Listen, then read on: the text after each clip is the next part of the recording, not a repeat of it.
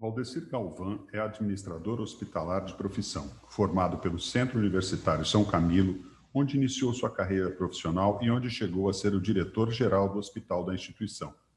Foi também presidente da Federação Brasileira de Administradores Hospitalares e de lá ingressou no terceiro setor, tendo sido superintendente do GRAAC, Grupo de Apoio ao Adolescente e à Criança com Câncer, e chegando até o posto que ocupa hoje, como superintendente-geral da AACD, Associação de Assistência à Criança Deficiente. Eu conversei com o Valdecir sobre estratégias para o terceiro setor, sobre os vários e enormes problemas do setor hospitalar durante a pandemia e sobre o que devemos aprender para não sermos pegos de calças curtas em uma pandemia futura. Você ouve o resultado dessa conversa a partir de agora.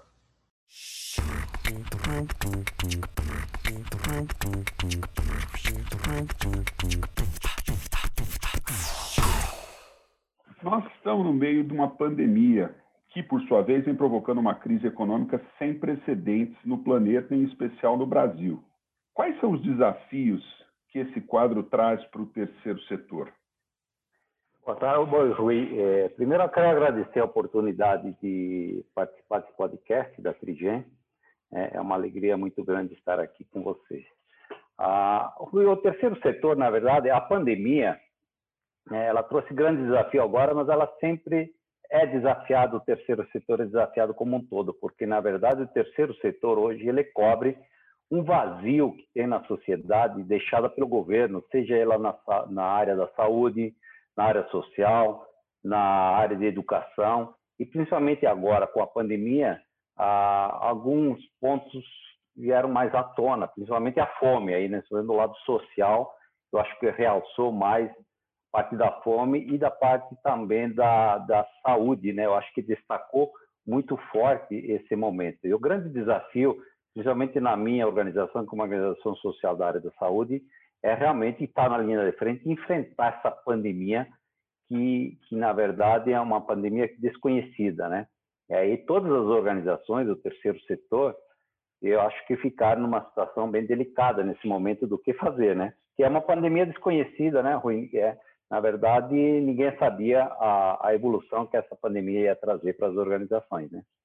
E qual que é a estratégia para se enfrentar essa crise que nós estamos vivendo diante da pandemia? Quais são as, as ações aí para enfrentar esse momento? Foi a estratégia que eu vou dizer que a estratégia que eu adotei na, na, nossa instituição, que é a ACD, que é uma instituição dedicada a, a atendimento de pessoas com deficiência, o foco dela é saúde, né? E é uma instituição que também depende bastante de doações, de suporte. E quando a pandemia chegou, realmente, a primeira, a primeira preocupação nossa foi a, a, a sustentabilidade da, da instituição.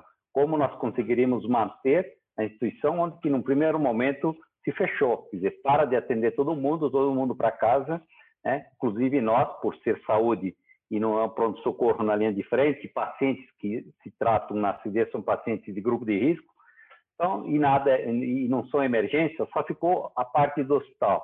Mas aí as cirurgias eletivas também foram é, diminuídas, só o, realmente as emergências. Então, a receita da instituição automaticamente ia cair. A grande preocupação nossa foi exatamente isso. Então, a primeira estratégia foi olhar para o caixa, quer dizer, como preservar o caixa. Então, de cara, revisamos todos os nossos planos de investimentos, então vamos preservar o caixa. Outro momento, outra questão de muito estratégica aí foi de como preservar empregos e como nós preservaríamos o emprego, manteríamos o quadro de pessoal. Então, foi muito foco em tentar trabalhar, na, já que não tem receita, vamos trabalhar em redução de custos e aí buscar parceiros, todos os parceiros da instituição, tentar renegociar, entender também o lado deles e entender o, o nosso também, achar um equilíbrio onde nós conseguíssemos passar o período da pandemia com maior tranquilidade. E foi o que a gente fez, era a preocupação nossa maior era realmente o caixa da instituição naquele momento, né?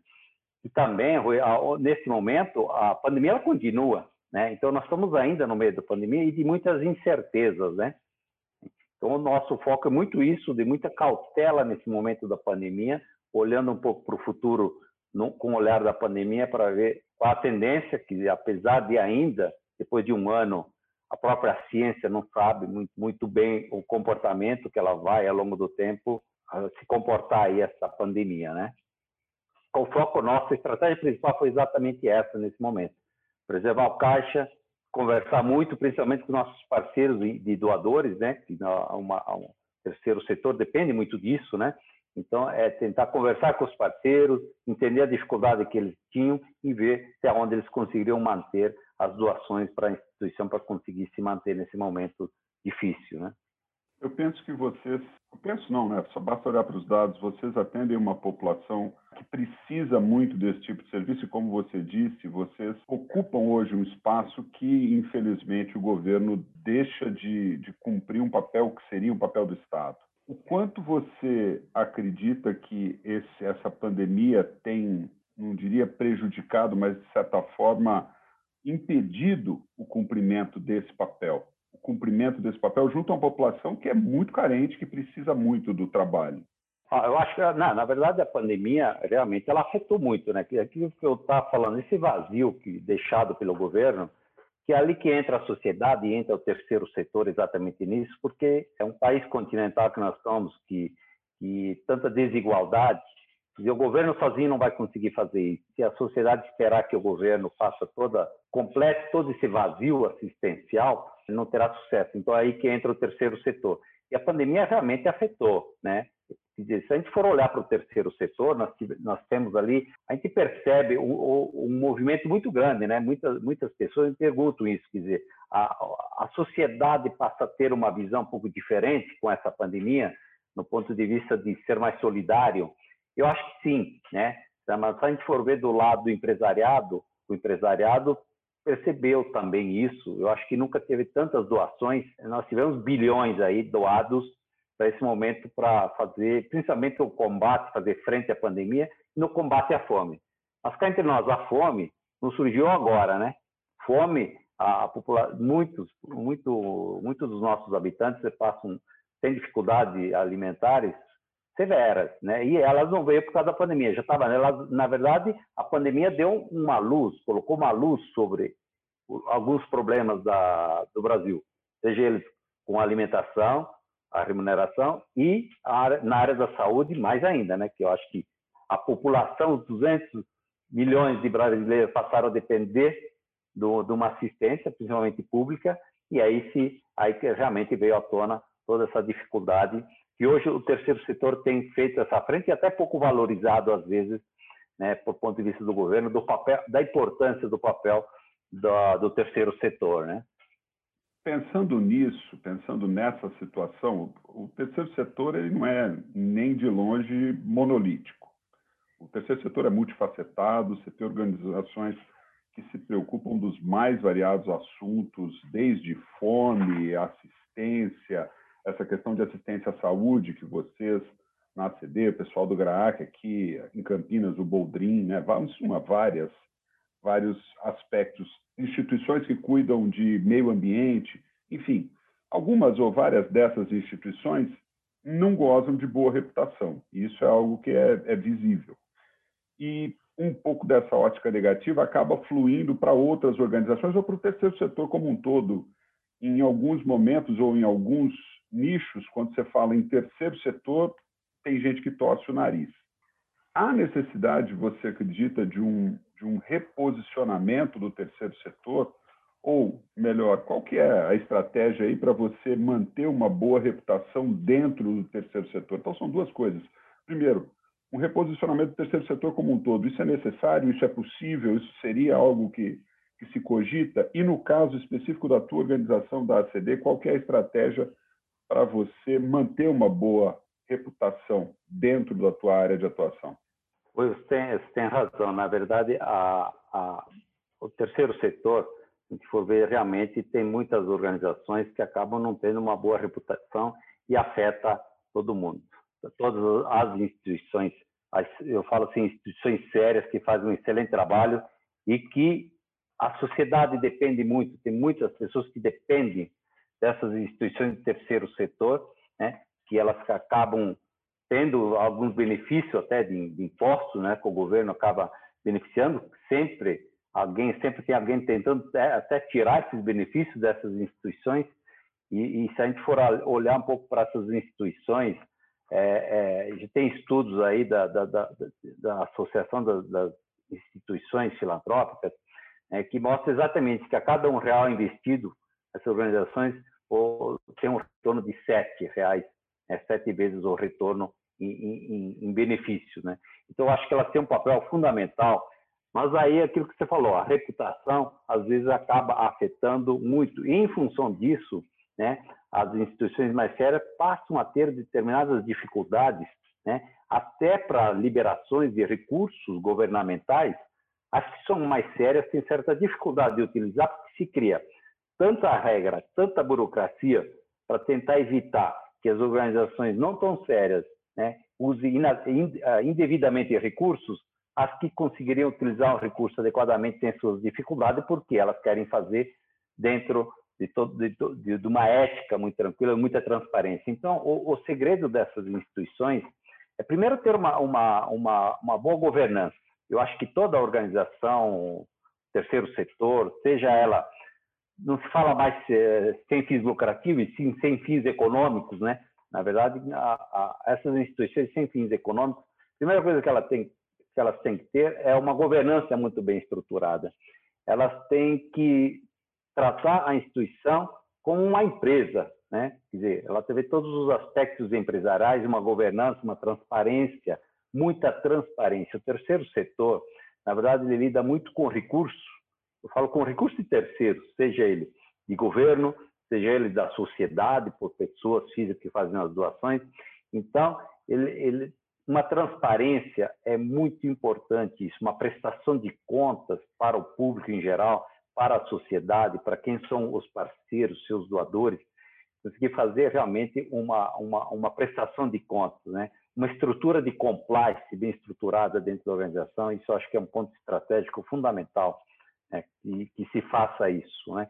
E, ó, por exemplo, na nossa organização, na minha organização, que é a CD, a gente presta muita contas do que a gente faz, mostra o, muito o, o nosso trabalho e o que nós temos feito, convidado sim a sociedade a visitar a nossa instituição, que conheça o nosso trabalho de perto. Então eu sempre falo, você que é um doador, você que é um que contribui com seja com qualquer instituição, visite a instituição, conheça a instituição, porque a partir daí você consegue ter contato e vendo onde está sendo aplicado o recurso na organização. Então, isso é fundamental. Acho que uma estratégia fundamental do terceiro setor e dessas organizações que recebem apoio de terceiros é prestação de contas, é abrir as portas para mostrar as atividades onde são aplicados os recursos. E uma, uma comunicação com os usuários. Né? No nosso caso, a gente tem um contato muito próximo com os nossos pacientes. Eles visualizam. Então, se, se você visitar hoje a CD, você pode conversar com qualquer paciente e pergunta: é, o dinheiro que é doado aqui para a CD é bem utilizado? O próprio paciente, o próprio usuário nosso percebe isso e sabe disso, que o recurso ele é bem aplicado, ele é em benefício deles que está aí. Então, isso é muito, muito importante e fundamental. Então, por mais que tenha algumas, algumas instituições, algum terceiro setor que não são tão idôneas, é, se você tem um trabalho bem estruturado, com seu usuário, com seus parceiros, e você realmente abre as portas, não tem nada a esconder e mostra claramente para todos, aí você consegue manter a sua estrutura. Claro que você vai sofrer pelas ações das instituições que não são sérias, elas acabam criando e a partir daí se começa a criar uma burocracia para cercar essas pessoas, essas instituições que não usam adequadamente os recursos. Mas a instituição que conseguir fazer isso, se estruturar bem e mostrar bem para o público, ela consegue fazer isso. Que o segredo é exatamente por isso que não tem uma cultura no Brasil, a cultura Rui, de doação, de ajudar as instituições, realmente ela, as pessoas não têm incentivo a isso. E sempre existe a dúvida. Mas o recurso vai para a instituição mesmo? Nosso caso, a minha instituição, a CD, nós temos um programa que é o Teleton, que é uma, uma campanha televisiva que junto ao, ao SBT, onde a gente faz a arrecadação de recursos. 30 milhões a gente arrecada, pessoa jurídica e pessoa física. As pessoas me perguntam, esse recurso vai para a CD? Eu falo, ele não só vai como aquilo que você doa vem direto para a CD, não passa pelas mãos do SBT. O recurso é diretamente para a CD e as pessoas podem visitar e conhecer os projetos. Então, projetos bem estruturados, alinhados e muita transparência, eu acho que aí dá credibilidade e perenidade. Isso, é, isso é, se constrói. Isso você não consegue da noite para o dia, você tem que construir isso.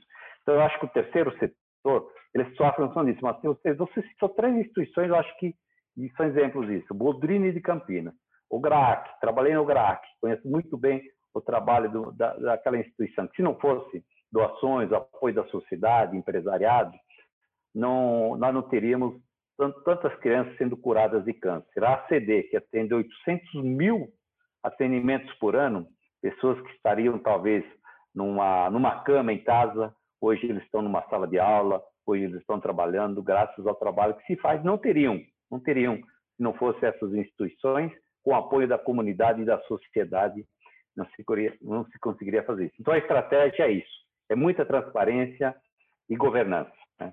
Esse é o grande foco que a gente tem hoje. Bom, nós vamos para um breve intervalo, já já nós retornamos com essa entrevista com o Valdecir Galvão. Se você gosta desse conteúdo, inscreva-se no nosso podcast, você vai ver outras entrevistas, como a entrevista que eu fiz com o Pierre Schaff, que é o General Manager da Cotton On aqui no Brasil. A gente volta já já.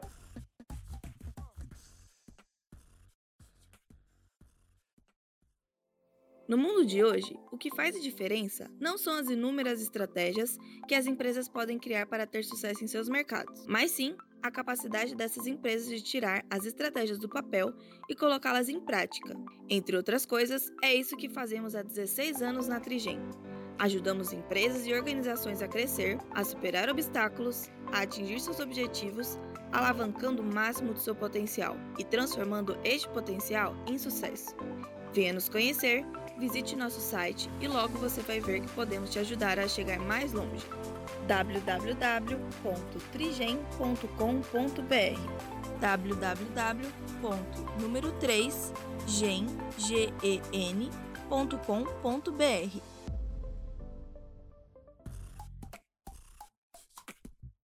Estamos de volta com o Valdecir Galvão nessa nossa entrevista de hoje. Você é administrador hospitalar, que é uma área cujos profissionais não estão tendo boas noites de sono nem na quantidade nem na qualidade em função da pandemia. Quais são as estratégias para se minimizar os problemas de, por exemplo, superlotação que nós estamos vivendo hoje nos nossos hospitais?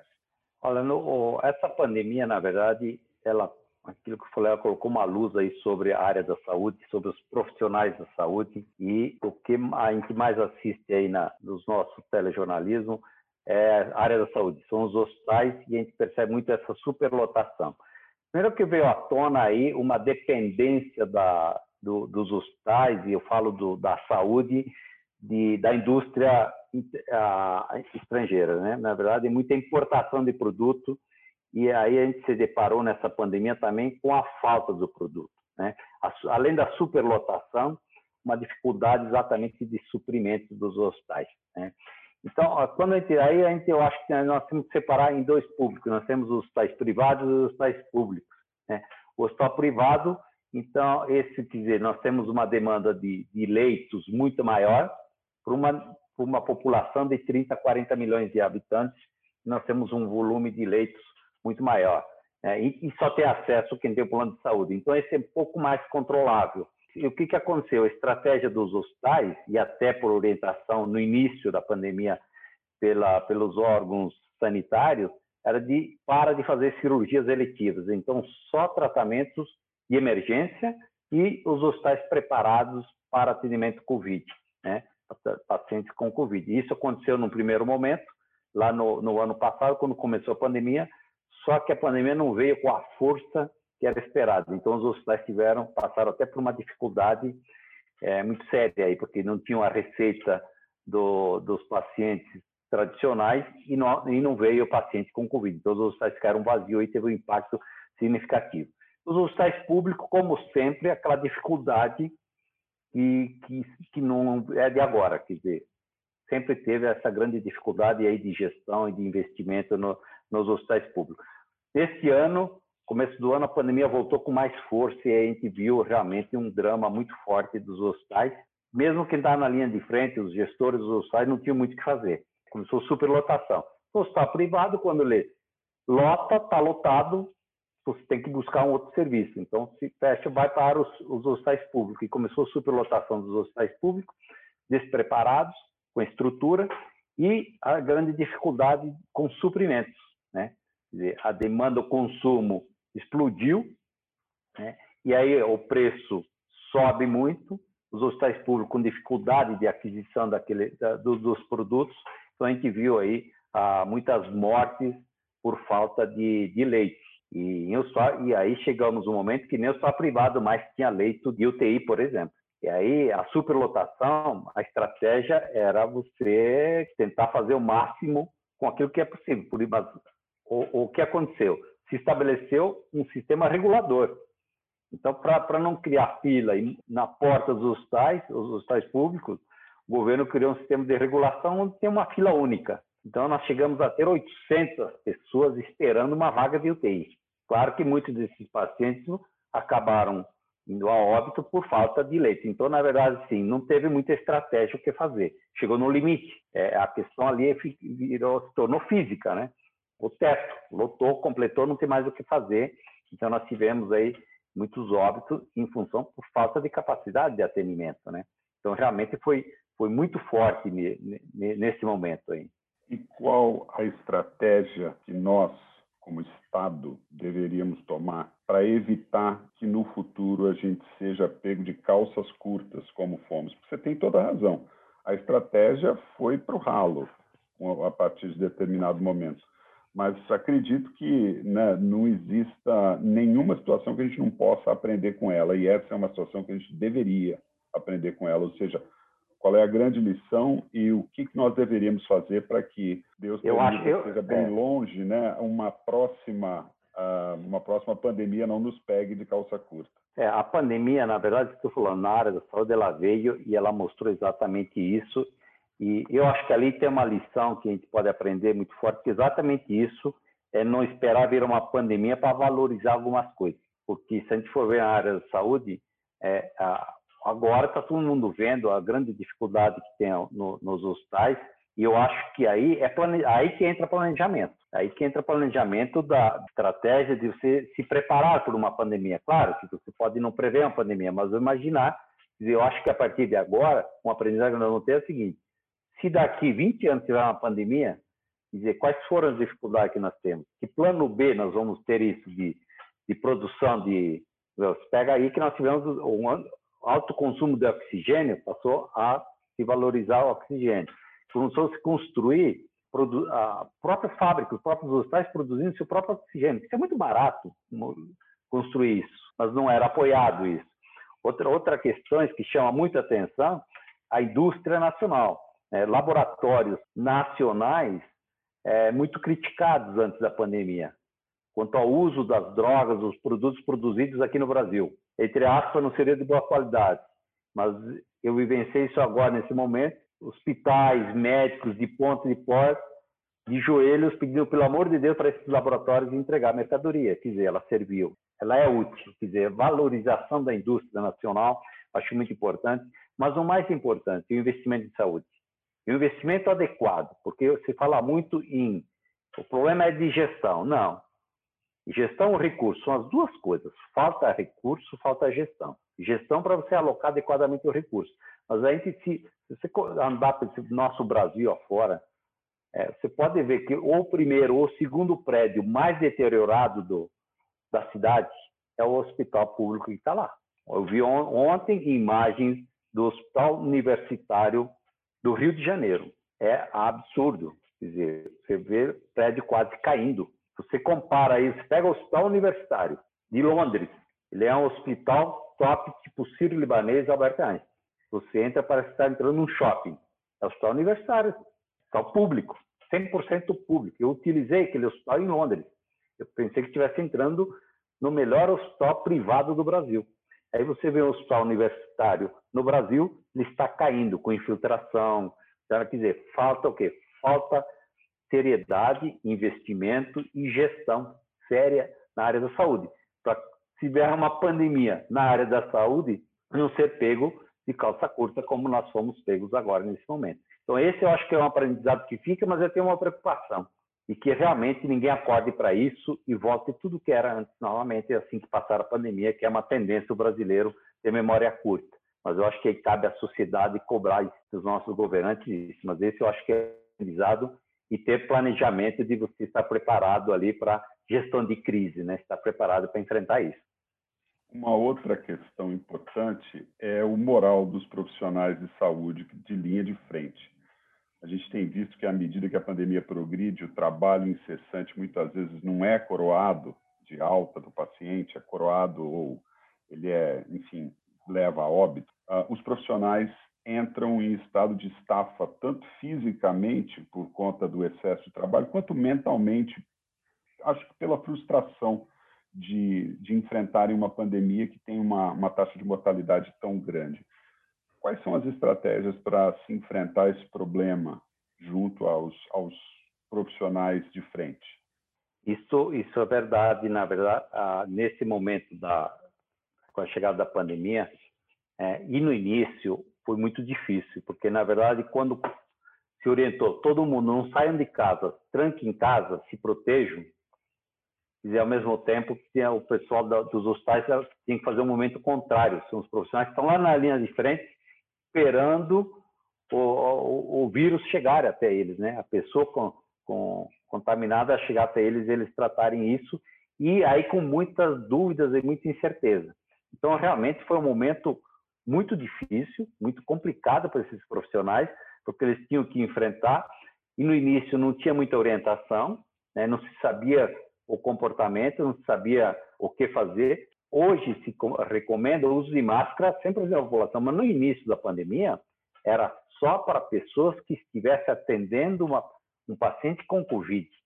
Os profissionais começaram a entrar em pânico, porque ele estava dentro do hospital, mas não estava usando máscara.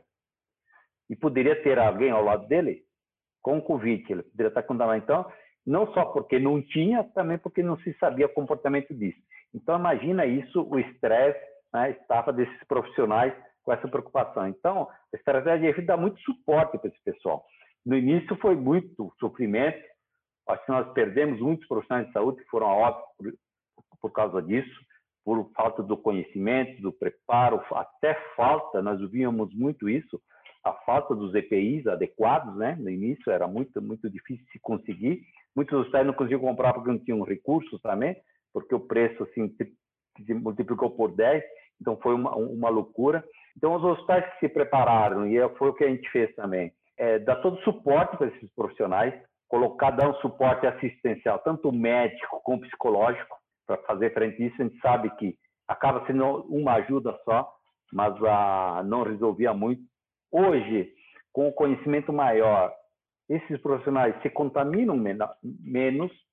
Acho hoje o profissional que está atendendo um paciente com Covid dentro de uma UTI, ele, ele se protege muito mais do que quem pega o transporte público. Está de mais risco quem está pegando transporte público do que tá, quem está atendendo um paciente dentro de uma UTI de Covid.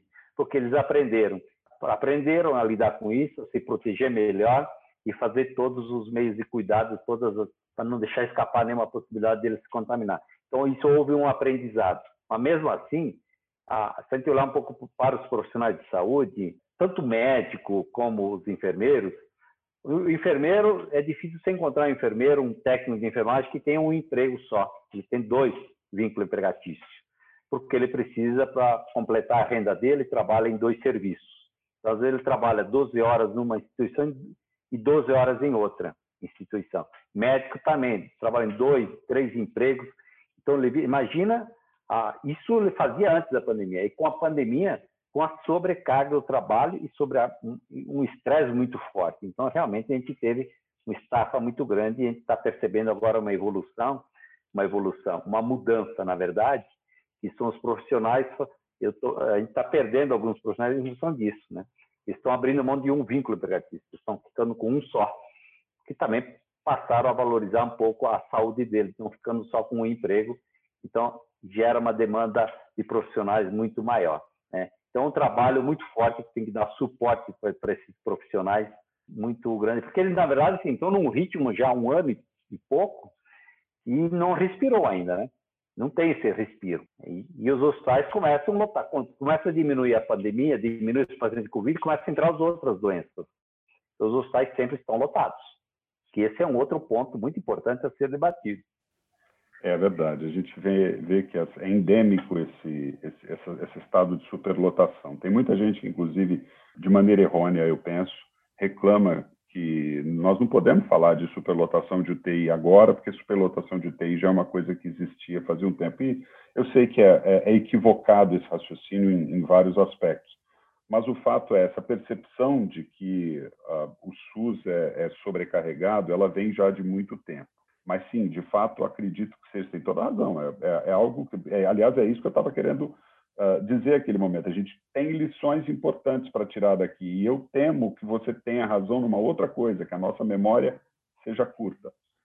Atirar pelo que aconteceu com o planeta depois da, da última pandemia, em 1918, que entrou uma década que os americanos chamam de Roaring Twenties, ou os os 20, os anos 20 que rugem, né? Porque todo mundo soltou a franga por conta de terem ficado presos, bom, primeiro Primeira Guerra Mundial, depois a pandemia, entram os anos 20, o povo solta a franga. E acredito que nós todos, olhando para o Brasil, olhando para os meus amigos, meus colegas, as pessoas na rua, tenho certeza que se essa pandemia terminasse hoje, a gente ia entrar numa década de soltar a franga e é, risco enorme de perder essa oportunidade de aprender com a pandemia.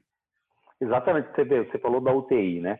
A UTI superlotadas, né? Na verdade, sim. Se a gente for ver, as UTIs estão superlotadas, mas as, o número de leitos de UTI triplicou o número de leitos, porque não tinha leitos de UTI.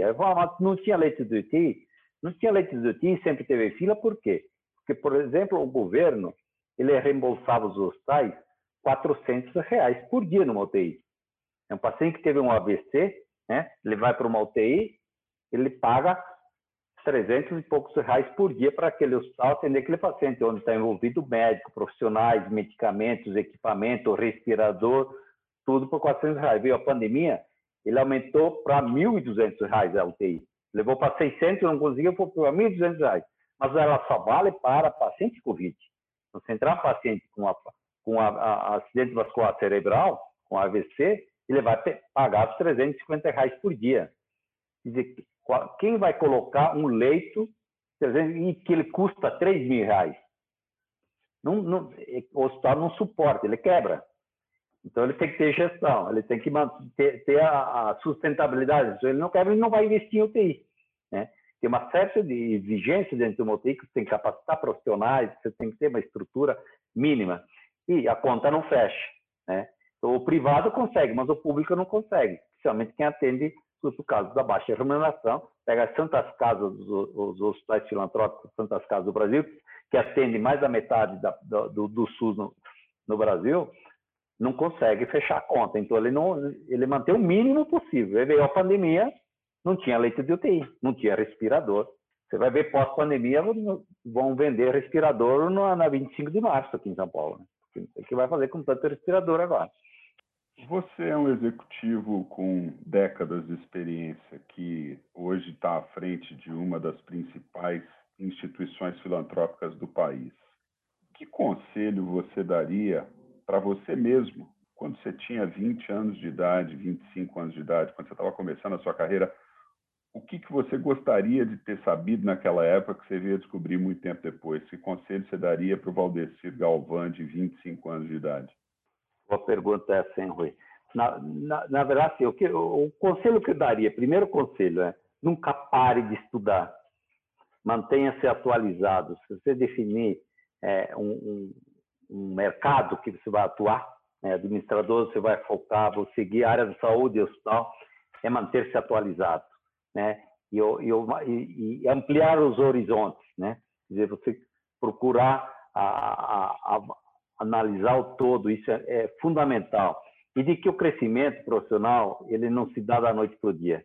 E sim, é baby steps, é um degrau por vez e você consegue galgar altas posições, se é isso que, que, que se almeja.